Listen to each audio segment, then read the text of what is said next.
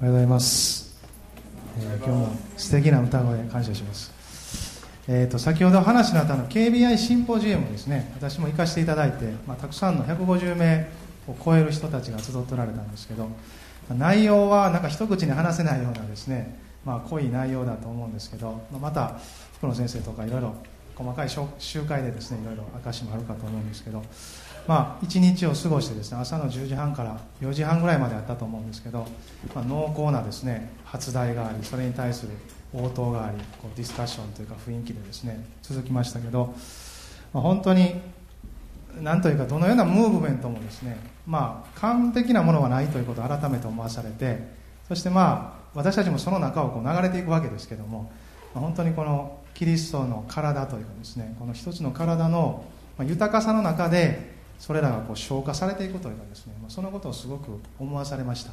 私たちもこの教会にあるしまた RCI 全体また JEC またこの日本の諸教会そしてこの世界の一つの教会の中にあることの中でですねそれらをよりお互いにですね客観的に御言葉を軸にして見ることができるっていうのは本当幸いだなと思わされて本当に感謝しています、まあ、また機会があったらですねそのような、分かち合いができるかと思います、えー、今日はですねあの朝爽やか礼拝から来たんですけど爽やか礼拝が あの進んでいって最後献金しますよね。ファミリー礼拝でも献金します。献金の時にあれ？いつも右後ろポケットに財布入れてるんですけどね。あれ財布ないわと思ってあれ？パンってそこの席でやりながらですねあれと思ってですね忘れてきた。と思ってですねしまった。と思ってですねもう献金の時騒がれはこう前に出てきてやりますよねこうやってねその間もこう一人寂しくこうつむいて座ってですねあの人献金してへんわと思われてるかもしれませんけどもですねまあそれは冗談ですけどもあのまあ別に本当感謝を持ってね捧げてますあれです絶対してないあかんことないんですけどでもなんか、まあ、したい気持ちあるのでできなかった。なと思いながらまた。こうなんか後ろめたい気持ちもあるなと思いながら座ってたんですけど、まあ、母が来てちょっと解放されましたけどね。ファミリーでファミリー恋愛は大丈夫でした。感謝します、えー、今朝も御言葉開きましょう。第一列王記18章ですね。第一列王記。サムエル記の次ですね。サム列王。第一サムエル記18章のまず1節と2節を読みたいと思います。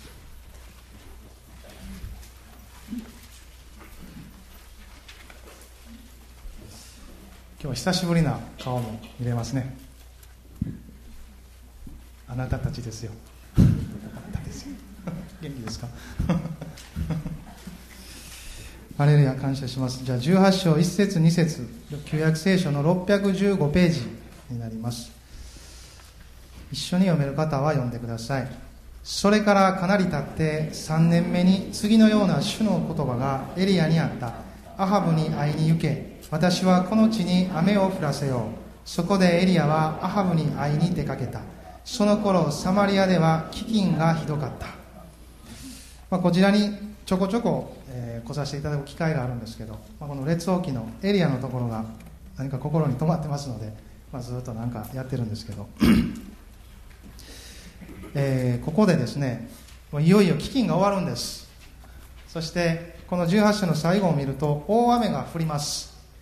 激しい大雨が降ることが書かれてあるんですね。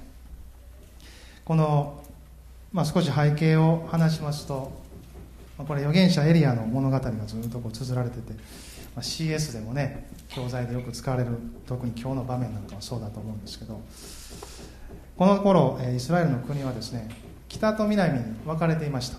分裂王国時代です。その北王国イスラエルにおいて7代目の王様この王様がめちゃめちゃ悪い王様です。アハブ王という王様でその奥さんがイゼベルです。彼女がこのイスラエルにそれまでもかなり堕落してましたけどもこのイスラエルにですねバール礼拝というのをもたらしてくるわけです。そのような中でイスラエルの国がですね霊的にどんどんどんどん落ち込んでいきます。そこでエリアが使わされてこの17章の一節にこう書いてありますね。私の仕えているイスラエルの神主は生きておられる。私の言葉によらなければここ23年の間は梅雨も雨も降らないであろうと。飢饉が来るぞと言ったんです。雨降らせません。降らないだろうとおっしゃいました、まあ、この背景の中にはですねこのバールとその女神であるアシェラですねこの2つの神が豊作をもたらす繁栄をもたらす神であるというところから来ているんです。そして雨乞いをすれば雨を降らせ私たちの生活を豊かにし実りあるものとしてくださるというですね。それに対抗してというかですね対決を挑んだわけですよ。そしてエリアを通して神様が私こそ神であると。エリアの名前は主こそ神であるというそのような意味があります。主だけが雨を降らすこともできそして雨をとどめることもできる方であると。そのことが明らかにされるためです。そしてエリアもその言葉を語ってその言葉の中に従って歩いていきました。そして最初はケリテ川のほとりに導かれていきます。そこでカラスに養われるんです。そこでケリテ川の水が枯れるとですね今度はサレファテというところにここで書いてますけど8節以降ですね。サレファテというところに導かれていくんです。そこでは一人のやもめの婦人の方とそしてその家族と共に養われていきます。神様の不思議があって亀の粉は尽きず壺の油はなくならない。そのような奇跡の中で養われていきます。その中でその家族の子供が死んでしまうんですね。けれども主に祈った中でよみがえらされるというですねそういう経験もします。その中で主が本当に力があり命の主であることをエリア自身も深く刻まれていったと思います。そのことの中でかなり経って3年目にと。新約聖書では福音書にもヤコブ書にも出てきますけど3年6ヶ月って書いてます。その期間があってもう一度神様の言葉がエリアに与えられるんです。それが今読んだところですね。アハブに会いに行け。これは王様です。私はこの地に雨を降らせようとですね。そこでエリアはアハブに会いに出かけていくわけです、まあ、私たちの人生の中にもですね飢饉と思えることのようなものもあればですよ。本当に主の恵みの雨が豊かであるということ。いろんな経験をすると思うんですけど。全ての状況と環境その中で私たちは主が神であるということを知ることができるんです。状況が変われば神が変わるのではなく主は依然として何も変わっておられません。状況や環境が動いていたとしても私たちは神様のところに泊まることができます。そして神様も私たちを全てのことの中で本当に力強い身腕を持って守っておられます。愛しておられます。引き寄せておられます。今日私たちがここにいるのも主の愛が力強いからです。私たちが弱い時もですね私たちが本当に力を失う時にも神様が私たちを引き寄せておられる。エリアはアハブに会いに行くんですね。まあ、この後18章がずっと長くて全部本当は読めたらいいんですけど読めないんですけどこの流れの中で、まあ、この国がですね非常に悪い状態ではあったんですけどアハブに仕える側近の中でオバデヤという人がいるんです。でこの人はイゼベルがですねこのアハブの奥さんのイゼベルが主の預言者たちを殺していた時にですねその預言者100人をかくまうわけです。そして50人ずつ洞穴に入れて彼らをかくまって養います、まあ、この暗い時代の中にあってもですよ。主を愛して主に従う人たちがいるっていうのはですね本当に慰めだと思います。そしてこの人を通してエリアはアハブに会っていくんです。ある時アハブがそのオバディアという人にですね2人で二手に分かれて水を探しに行こうと。雨は降らないけどどっかに水場があるだろうと。そしたらせめて家畜だけでも生かすことができるんじゃないか。ということですね。そしてオバデアと別れていった時にこのオバデアの前にですねエリアが現れます。この7節でオバデヤがその道にいたところそこへエリアが彼に会いに来た。彼にはそれがエリアだと分かったのでひれ伏していった。あなたは私の主人エリアではありませんか？と、まあ、どれだけアハブたちが探してもですねエリアはこの間見つからなかったんですよ。主の見てで隠されてたというほかないですね。ですからアハブはね必死でエリアを探し出して殺したかったんです。エリアがこの国に災いをもたらしているとですねもう勘違いも甚だしいんですけどですねそんな風にアハブの方は思ってるわけですよ、まあ、そういうやり取りが後で出てきますけどね。しかしまあそうではなかったですね。エリアではなくアハブが災いをもたらしているわけです。そしてそのところで、まあ、オバデヤを通してエリアが、まあ、アハブと出会っていくわけですね、まあ、今日のタイトルは「カルメル山の激闘」というタイトルをつけました。これは本当に激しい戦いです。カルメル山の激闘。感謝します。皆さん戦い好きですか？私はね戦いそんな好きじゃないです。基本的にね趣味は読書と散歩ですからね。そういう男からねあんまり戦いの雰囲気醸し出されないと思うんですけど。でもね主はねやっぱり戦っておられるなと感じるのでちょっと身を寄せてるわけです。またね旧約聖書散らば臭いでしょ。あんまり好きじゃないんですよ基本的にね。でもそこから私たちはまあ新約の光当てながらね今にある戦いのその内容をやっぱ汲み取っていってですねやっぱり戦いずっと続いてますよ。今のこの時もですね。ですがそれは勝利に基づく戦いであるということを踏まえながら今日もこの箇所を見ていきたいんですね、えー、一つ目のことですけど心一つで主に従いましょう。そのことを私たちはまず今日心に留めたいと思うんですね。この16節から24節をちょっと読みましょう。読める方は読んでください。そこでオバデヤは行ってアハブに会い彼に告げたのでアハブはエリアに会うためにやってきた。アハブがエリアを見るやアハブは彼に言った。これはお前かイスラエルを煩わす者エリアは言った。私はイスラエルを煩わしません。あなたとあなたの父の家こそそうです。現にあなた方は主の命令をしてあなたはバールの後についていきます。まさあ今人をやってカルメル山の私のところに全イスラエルとイゼベルの食卓に着く450人のバールの預言者と400人のアシェラの預言者とを集めなさい。そこでアハブはイスラエルのすべての人に使いをやり預言者たちをカルメル山に集めた。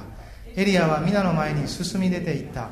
あなた方はいつまでどっちつかずによろめいているのか。もし主が神であればそれに従え。もしバールが神であればそれに従えしかし民は一言も彼に答えなかった。そこでエリアは民に向かって言った。私一人が主の預言者として残っている。しかしバールの預言者は450人だ。彼らは私たちのために2頭のお牛を用意せよ。彼らは自分たちで1頭のお牛を選びそれを切り裂き焚き木の上に乗せよ。彼らは火をつけてはならない。私はもう1頭のお牛を同じようにして焚き木の上に乗せ火をつけないでおく。あなた方は自分たちの神の名を呼べ。私は主の名を呼ぼう。その時火を持って答える神。その方が神である。民は皆答えてそれが良いと言った。エリアはですねアハブに会いに行きます、まあ、ここの前半に書いているようにですねお前かとイスラエルを煩わす者と、まあ、言うよう言うたなと思いますねこのアハブをですね。お前こそやと言いたいですよね。私たちもエリアと一緒になってですね。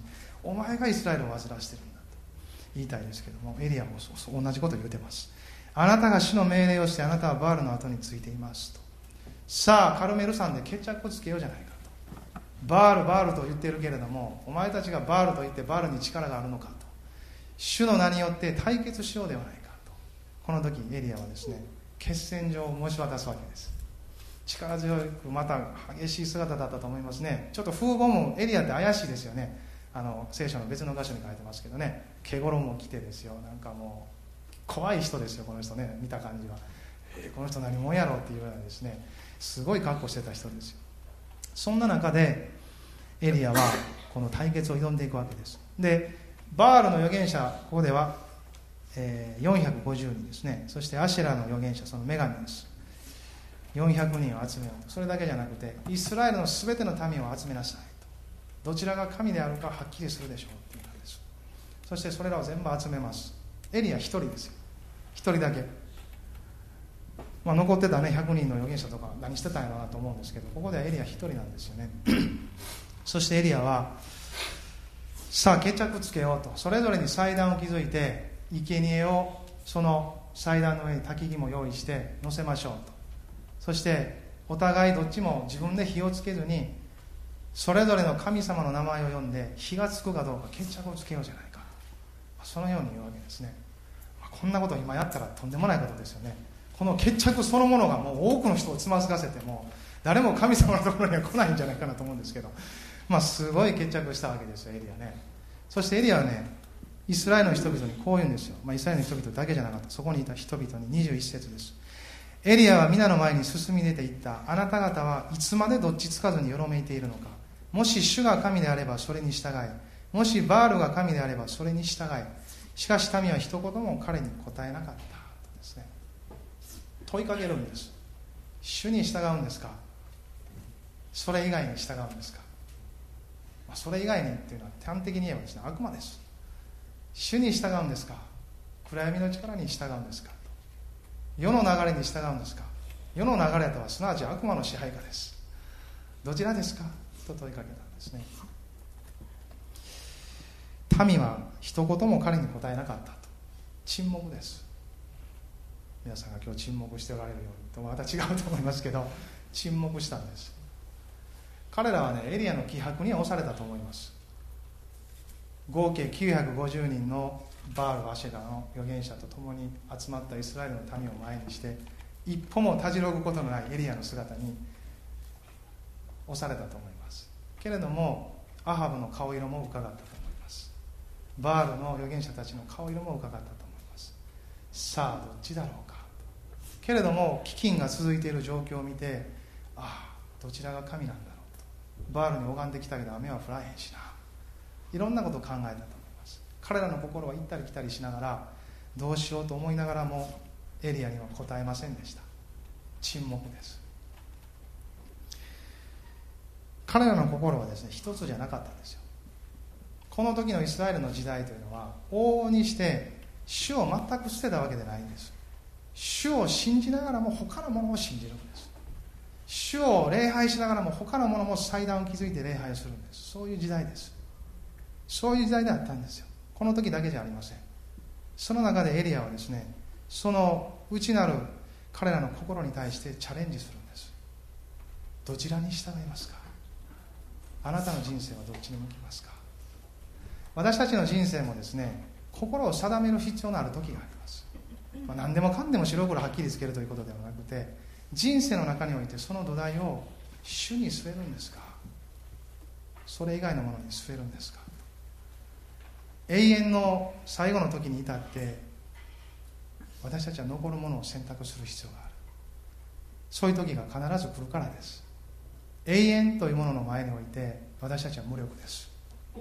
今のこの現時点においては力があるように見えたり自分たちの選択の力を大いに発揮できると思っても永遠の前にはそしてこの永遠を司る神様の前には本当に無力なものです。けれどもその恵みの時に私はあなたに答え救いの日に私はあなたを救おうとおっしゃられる方のその言葉に聞いて私たちがその方と共に歩き出すならば私たちは永遠を恐れる必要がなくなる。永遠に生きるからです。もはやその恐れは私たちから取り去られて私たちは人生の中において本当に神様の深い愛の中を歩かせていただくことになります。バールはここでチャレンジあバールじゃないエリアはここでチャレンジしたんですね、まあ、私自身もですね22歳の時に神様を土台にして生きていこうと決めました、まあ、決めさせてもらえたと言った方がいいかもしれません。神様の恵みだったと。まあいろんなことがあっていろんなことに行き詰まりました。いろんなものを試していろんなものに行き詰まりました。いろんなものを楽しんでいろんなものに行き詰まりました。そんな人生であったんですけども神様を求めた時に主は答えてくださって御言葉を通してですね初めに神が天と地を創造された。私たちは神の作品であってという中にですね神様が全てを作り私を作ってくださったんだと。この作り主に全てを捧げたいと。その願いが起こされて神様に捧げたんですね、まあ、その時私の中にですね多くのことはなかったです。神様に捧げるってどんなことだろう神様を信じてやることってどういうことだろうと。多くのことは分かりませんでしたけどもでもこの方が神であるということがその時分かりました。それは神様が教えてくださったんだと。その時ははっきり分かりませんでしたけど後で分かりました。あ主がそういうのを教えてくださった私たちは今日この方を神様と呼べる。どっか一旦でも信じているものがあるならばですねそれは神様からの恵みです。その一つのことを信じて一歩前進するならば私たちはまたさらに神様を知ることができると思います、まあ、かつてヨシュアもですねあのイスラエルの民たちをカナンの地に引き入れてあの吉明の最後にですね心を決めてる場面がありますちょっと吉明も開きましょうか。吉明の24章。14節と15節です。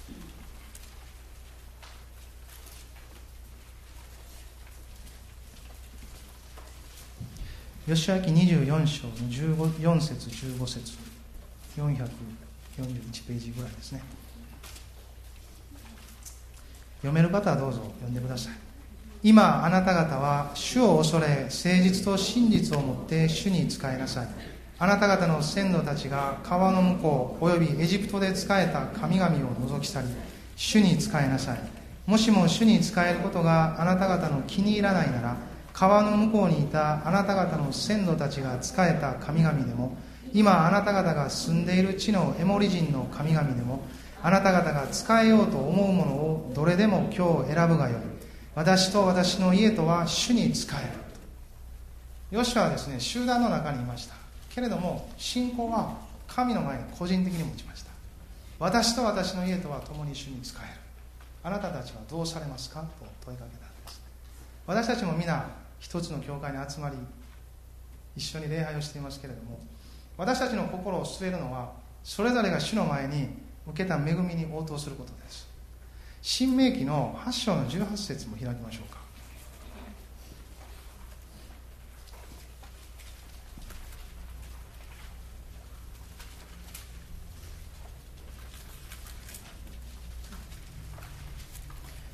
新明記8章の18節です。一緒に読める方は読んでください。あなたの神主を心に据えなさい。主があなたに富を築き上げる力を与えられるのはあなたの先祖たちに誓った契約を今日の通りに果たされるためであると。まあその最初の言葉ですね。あなたの神主を心に据えなさい。私たちは今朝そういう時だと思います。主を心に据えなさい。今まで信じてきた方ももう一度新たにあなたの心に主を据えなさいという言葉に応答してみましょう。主があなたに富を築き上げる力を与えられるのは主の誠実と忠実さによることだとおっしゃられるんです。信玄の中にこんな言葉があるんですね。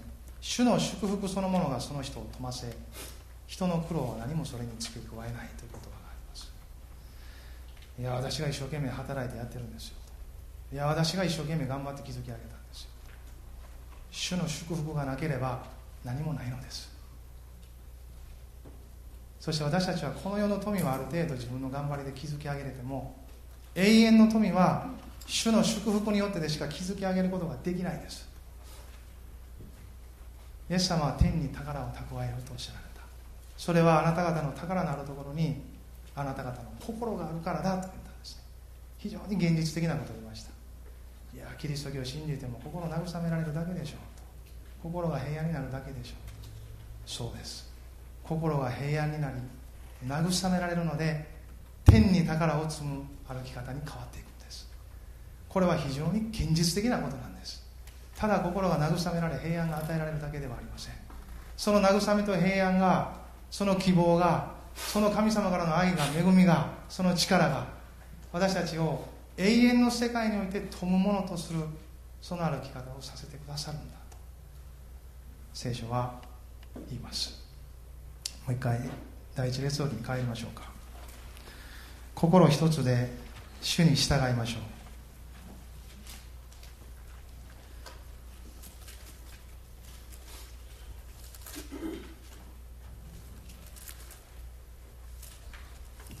まあ、この時民たちはですねすぐに自分の側を決めることはできませんでした。でもはっきりしてるのはエリアだけがはっきりしてたんですね。神の側に立ってるんです。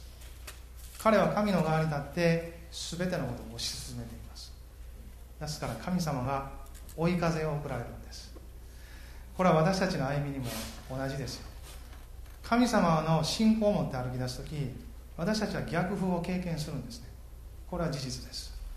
逆風を経験しいろんな戦いも経験します。けれども私たちが忘れていけないもう一つの事実は主の追い風があるということです。主の追い風があるので逆風もありながらも私たちは進んでいくんです。時にはプラマイマイナス1ぐらいやなと感じる時があるかもしれません。ちょっと主の追い風薄いんちゃいますかとですね、まあ、そんな時もね私たちある意味ちょっと鍛えられてるとこあると思いますよ。私は先ほど申し上げたように読書が好きで散歩が好きなんです。決してよく間違われますけど体育会系ではありません。だから鍛えられるという言葉はですね私の心底の言葉ではないんです。けれども現実信仰によって歩いている中でですねああ主によって訓練されてるなって思う時があります。主よもうちょっと追い風強めてくれたら楽やのになと思うんですけどね。でも逆風きつい時ありますよね。でもね主を信じてその逆風の中でも追い風を期待しつつ歩いてたらですね主は折にかなった追い風を与えてくださいます。ヘブル書の中に恵みの御座は大胆に開かれてるって。だからそこに大胆に近づいて助け求めましょう。そしたら折にかなった助けが与えられるだから神様は手が短くて救えないのではないとも書いてますから神様なんかこの問題はちょっと無理なんかなと思わずにですね。今その問題をあなたが生きていくことができるその中を歩いていくことのできる力は十分に備えられてるはずです。折にかなった助けがあるはずです。それを見出して受け取りそこで進んでいくならばまた次一歩進んだならばまた別の助けが折にかなった助けがその都度あります。私たちの方で助けられる助けの形を決めなければ神様は折にかなった助けをどんな状況の中でも環境の中でも与えてくださっている。これは私たちの心を慰めるんじゃないでしょうか。主は決して変わらない。主の見ては短くない。その愛は決して浅いものではありません。そしてその恵みは尽きるものではないのです。もう一箇所ヤコブ書を開きましょう。ヤコブ書のですね4章の7節です。ヤコブ書4章の7節。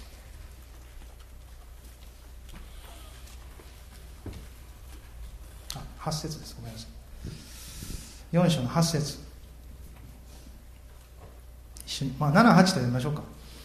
ですから神に従いなさい。そして悪魔に立ち向かいなさい。そうすれば悪魔はあなた方から逃げ去ります。神に近づきなさい。そうすれば神はあなた方に近づいてくださいます。罪ある人たち手を洗い清めなさい。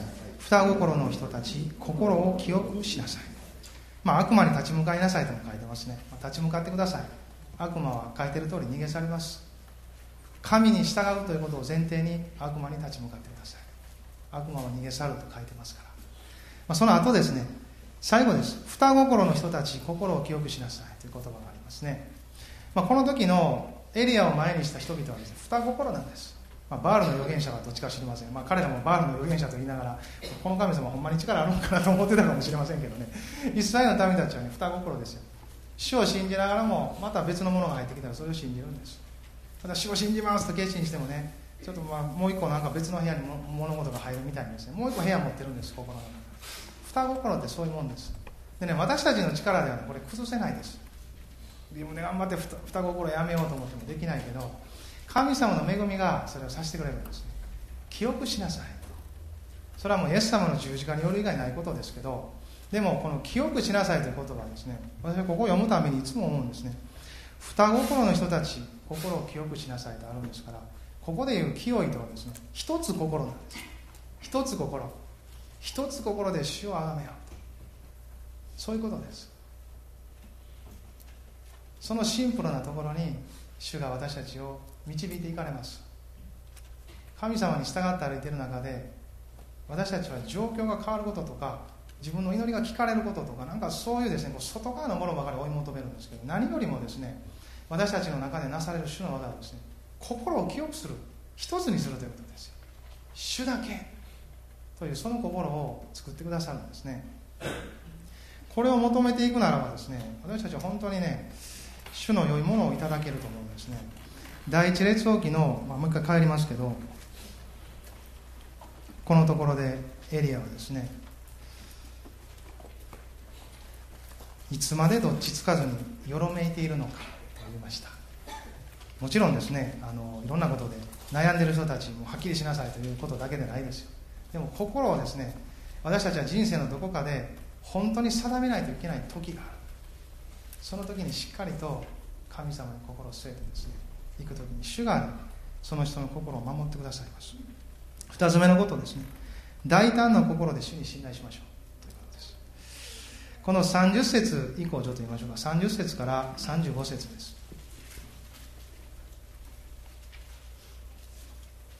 30節から35節まで読みましょう。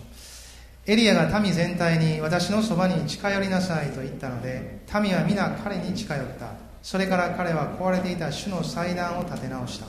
エリアは主がかつてあなたの名はイスラエルとなると言われた。ヤコブの子らの部族の数に従って十二の石を取った。その石で彼は主の名によって一つの祭壇を築きその祭壇の周りに偽屋の種を入れるほどの溝を掘った。ついで彼は焚き木を並べ一頭のお牛を切り裂きそれを焚き木の上に乗せ四つの紙に水を満たしこの全焼の生贄とこの焚き木の上に注げと命じた。ついでそれを二度せよと言ったので彼らは二度そうした。その上に彼は三度せよと言ったので彼らは三度そうした。水は祭壇の周りに流れ出した。彼は溝にも水を満たした。エリアの祭壇がここに書かれてるんです。この前にですねエリアはバールの預言者たちにあなたたちの数多いから先やってくださいって言うんですよ。そしてバールの預言者たちも祭壇に焚き木をくべそして生贄を捧げていくつか置いてたと思います。数が多かったからですね。そして彼らはここに、まあ、その前のところ25節から書いてますよね。もう叫び続けた。なんて叫んだんでしょうねこれ。バールバールって叫んだんですかね。火をつけてください。って叫んだかもしれませんね。火をつけてください。火を下してください。ってもう思いっきり叫んだと思いますずっと叫んでですね。もう叫び続けて声も枯れて。バールバールってなってたかもしれませんね。バールバール火をつけてください。って皆さん今日はあんま乗ってきませんね。どうしたんですか？そんな深刻な顔して。戦いが激しいんですか？主は勝利を取られてますのでもうちょっと和やかにいきましょう。ここは笑うとこなんですよ。バールバールってですね呼びかけてですねやってるわけです。まあねこれね書いてる真昼になるとエリアが今度はね罵声浴びせるんですよ。よく野球の試合とかでね大リーガーとかでありますよねピッチャーピッチャービビってるとか言いますよね。そうなん言いながらですね。こうか乱さすわけです。精神的なか乱。か乱させたりするわけです、まあ、格闘技でもよくありますけどね、まあ、そんな中でですねエリアは言うんですね。どうしたんやってお前らの神さんどっか行ったんかって。留守にしてるんかって言ったんですよ。留守にしてるんか何かに熱中してるんかな。あんたたちの声聞こえてんみたいやでって。もっと大きな声で叫んでみろって言うんですよ。どうだっていうわけです。旅に出てるんかな。最後極めつけですね。もしかしたら寝てるんかなって言ったんですよ。神様寝るんですかね。少なくとも私たちの神様寝ません。主はまどろむこともなく眠ることもないと書いてますよ。昼に夜に私たちを守っておられると書いてありますのでね寝ないです。バールはひょっとしたら寝とったんかもしれませんね。全然答えてくれないんですよ。まあエリアの声を聞いてですねもう彼らはもっと熱血になったんですよ。くっそーと思ったんですね。何とかしてあの生ける神以外の方法で私のこの人生をっていう私たちもその時ないですかね。なんとかこの方法でとかですね。神様以外の方法でやって抜けてやるってですね。これバールの預言者と同じ叫びだと思います。なんとかってですね。なんとか私の力でってですね。もうこう内側からもう声が枯れてですね。もう叫んでも叫んでも出てきてくれないからですね。そうなっていくわけですよ。けれどもですよ。エリアの声を聞いてもますます今度は体傷つけ始めたそんなことが起こっていたわけですよ。本当に悪魔的です。その中でエリアはですねただ彼らをからかっただけじゃありません。本当にその力を打ち砕くためにこのことをしたんですよ。私たちはその前に勝利してたっていうわけですよ。エリアはですねこの後彼らが散々やってもあかんので一つのことをしていくんです。それはこの32節です。32節一緒に言いましょうか。その意志で彼は主の名によって一つの祭壇を築きその祭壇の周りに偽屋の種を入れるほどの溝を掘った。この主の名によって一つの祭壇を築いたということです。旧約聖書はねこの辺はっきりしてるんです。もう神様なんかそれ以外なんかどっちやということです。主の名によって彼は祭壇を築きました。彼らはバールの名によってやってたんです。でも彼は主の名によってその中で祭壇を築いたんです。私たちもこの日本にいる限りですねこんな状況ですよね多くの場合。一人だけってことありますよ何百人を前にしてね。いろんな祭壇あるんですけどその中で主の祭壇築きましょう。職場でも家庭でも地域でもですね。もちろん力がないので負ける時もあるかもしれませんけどでもいろんなことの中でですねこの祭壇築いていきましょう。なぜエリアは祭壇築く必要あったんでしょうか。祭壇が崩されてたからです。この当時バールの礼拝が入ってきて主の祭壇はみんな崩されたんです。それまで全部あったのにですよ。全部崩されていたから。だからもう一回築き直さないといけなかった。再建したんです。まあエルサレムの城壁を再建した人は何度もそういうことが描かれています。私たちの信仰生活をもう一度再建する必要があるならば立て直しましょう。祭壇を築くべき人生の中における全ての場所において私たちの祭壇を築き直しましょう。その時私たちは火を持って答える神に出会っていくんです。この後ですねエリアも同じように生贄を置きます。焚き木をくべます。でもバールの預言者と違ったことはですね。その上に水をジャバジャバ注いだことです。皆さんこんなこと普通できますか？人間がつけようと思ってもですね水をジャバジャバしてしまったらもう無理ですよ。火なんかつかないです絶対。ね私たちもアウトドアでいろいろやりますけどですね湿気てる木なんか火つかないです。こともあるようにエリアはですねもう焚き木の上にもこの生贄の海も全部水浸しにしたんですよ。そしてその祭壇の周りの掘った溝にもですね水を満たしてもう火が全く立たへんような状況にですねこの時彼はですね置いたんですよ。これはどこから来てるんでしょうか。彼が主に信頼したからです。大胆に神様に信頼したからです。もちろん私たちの生まれつきの大胆さではありません。性格から来るものじゃないです。主が与えてくださる信仰による大胆さです。そこから主に信頼して彼はここまでやったんですよ。ここまでしたらですねもう人の手では火がつけられないんですよ。神様がやったということが誰の目にも明らかになるんです。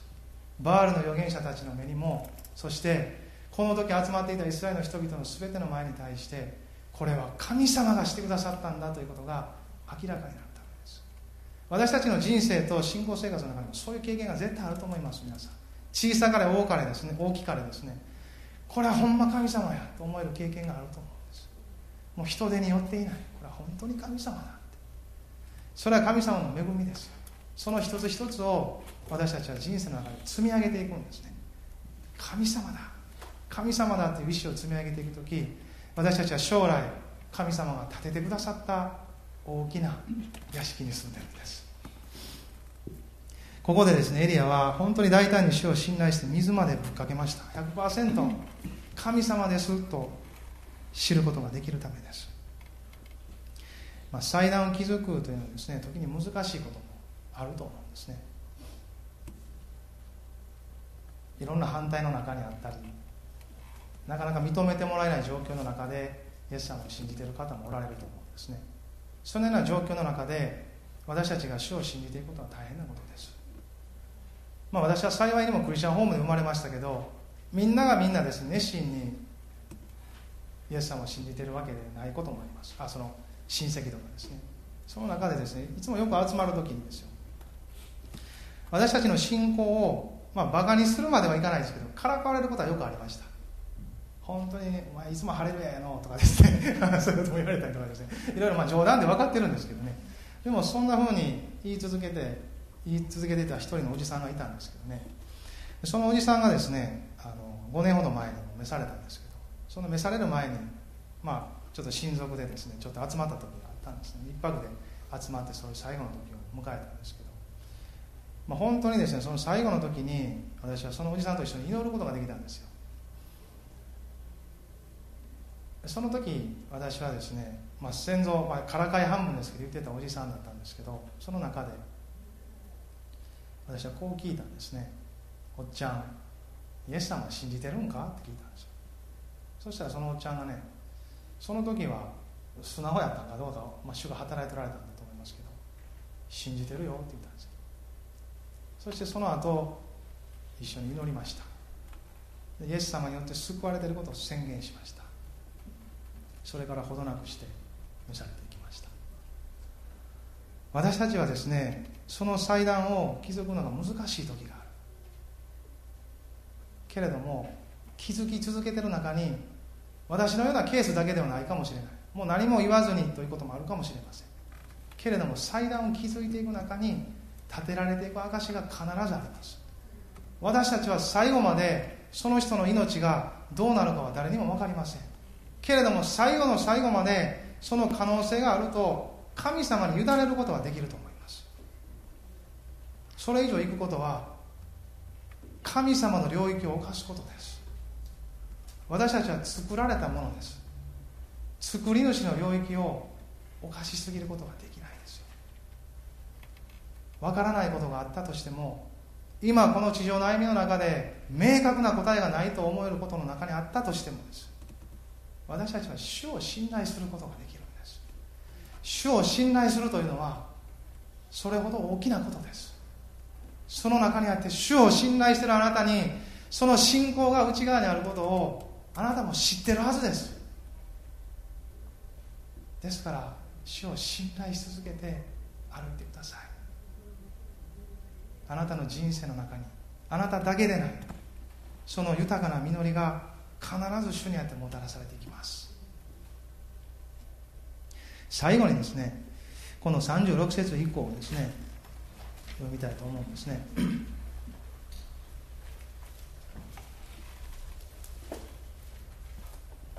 36節から39節を読みましょうか。捧げ物を捧げる頃になると預言者エリアは進み出ていった。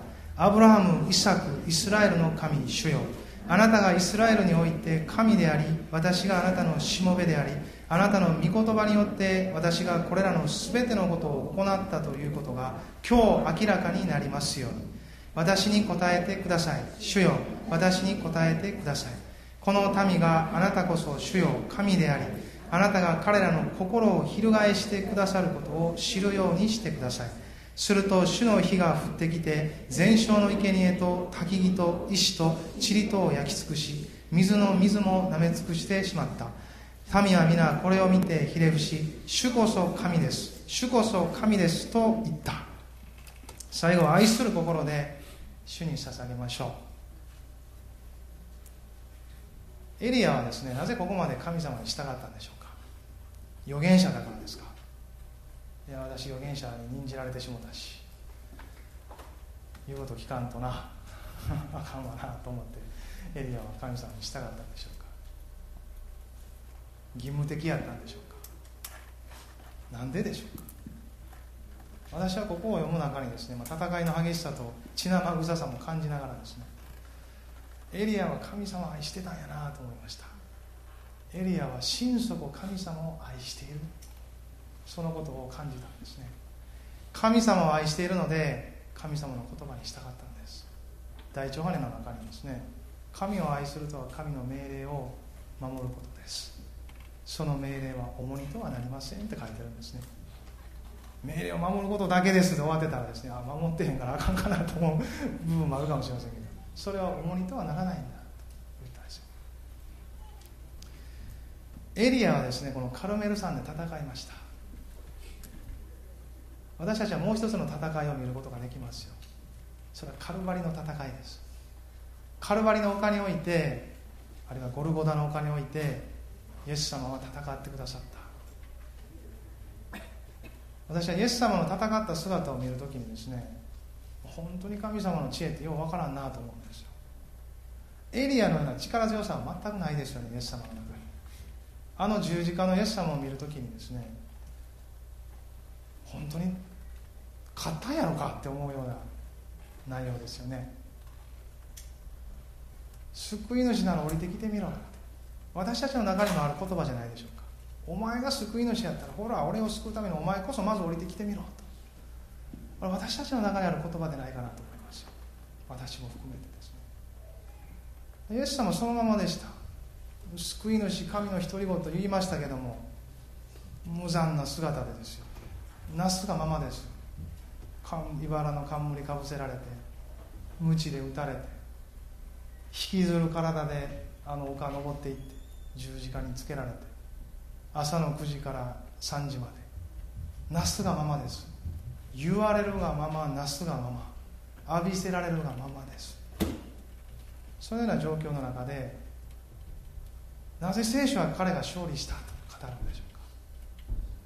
キリストの死の中に私たちはどういう勝利を見ていくんでしょうか。私たちの信仰生活の中の勝利とはどこに目を向けるべきなんでしょうか。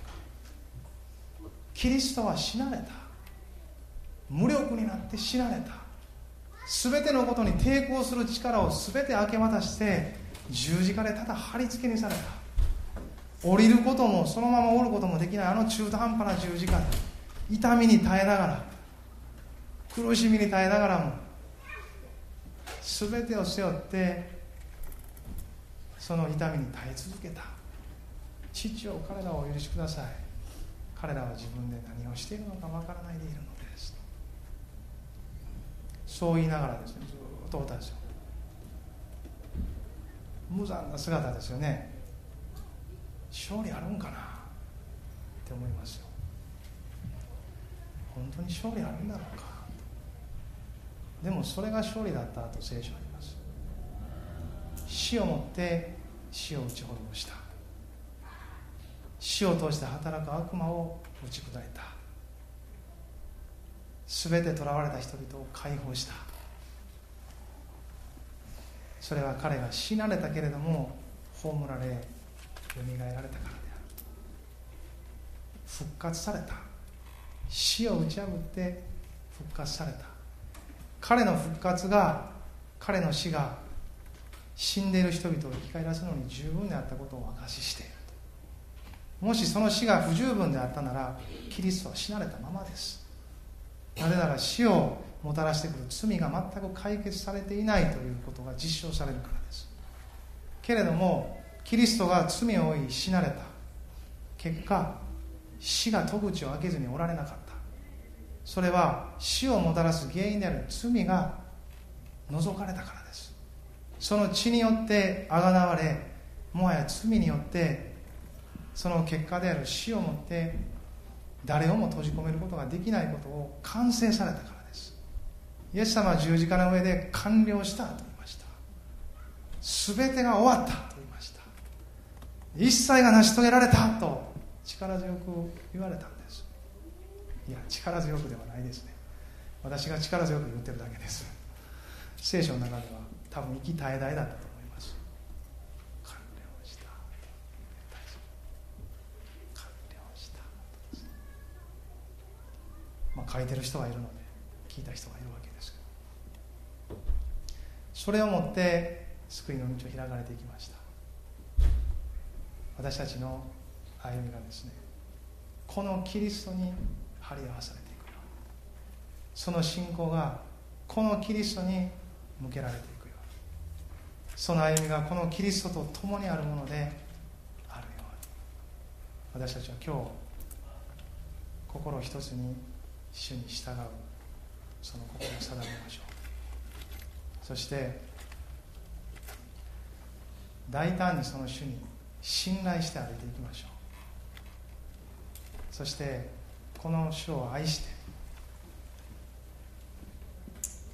捧げていきましょう。一緒に祈りたいと思います。立ち上がってください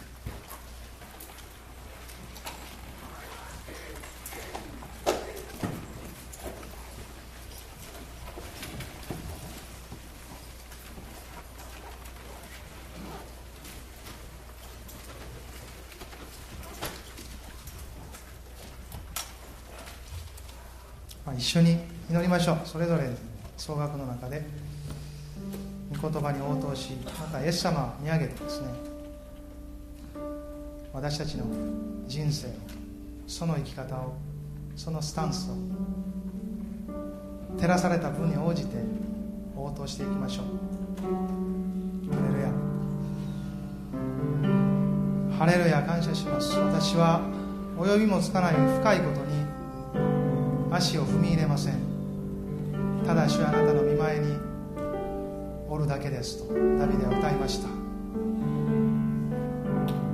私たちは吹けば飛ぶもみ殻鼻で息をするものです。作られたものに過ぎません。この方の前に。しかしこの方の目にはあなたは高価で尊い。私はあなたを愛しているというあなたへの宣言があるのです。私たちを愛してくださる。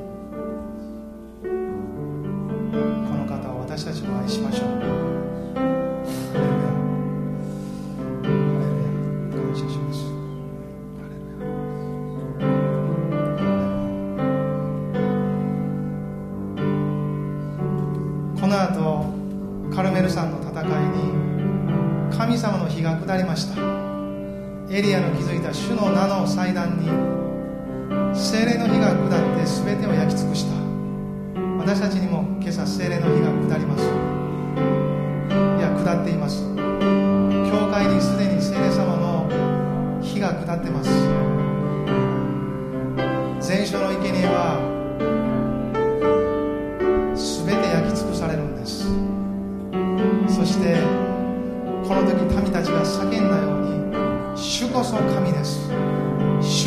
캄캄이 됐어요.